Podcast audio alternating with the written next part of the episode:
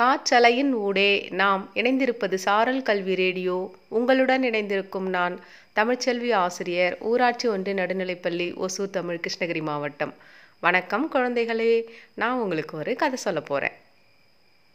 ஒரு நாள் ஒரு டீச்சர் வந்து தன்னோட ஸ்டூடெண்ட்ஸுக்கு பாடம் நடத்திக்கிட்டு இருந்தாங்க. அப்போ வந்து நல்ல விஷயத்தை தான் நாம் வந்து நினைக்கணும், நல்ல விஷயத்தை தான் பேசணும், அடுத்தவங்களுக்கும் நல்ல விஷயத்தை தான் செய்யணும் அப்படின்னு சொல்லி சொன்னாங்க.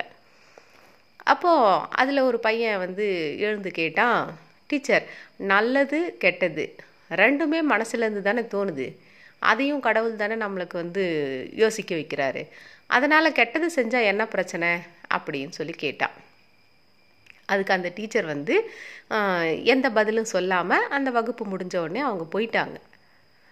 அன்றைக்கி நைட் என்னாச்சுன்னா, அது ஒரு ஹாஸ்டல் ஸ்கூல், அதனால் ரெகுலராக அந்த ஹாஸ்டலில் என்ன நடக்கும்னா, நைட்டு பசங்க படுக்கிறதுக்கு முன்னாடி ஒரு டம்ளர் பால் தருவாங்க.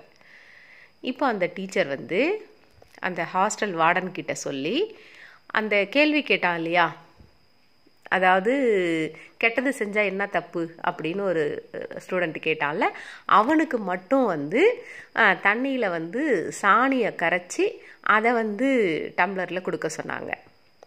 வாடனும் எல்லாருக்கும் பால் கொடுத்துட்டு அந்த பையனுக்கு மட்டும் சாணி தண்ணியை கொடுத்தாங்க. அந்த பையனுக்கு ரொம்ப கோபம் வந்துருச்சு, எப்படி எல்லாருக்கும் பால் கொடுத்துட்டு எனக்கு மட்டும் ஏன் இப்படி சாணி தண்ணி கொடுத்துருக்கீங்க என்ன அப்படின்னு சண்டைக்கு போனான்.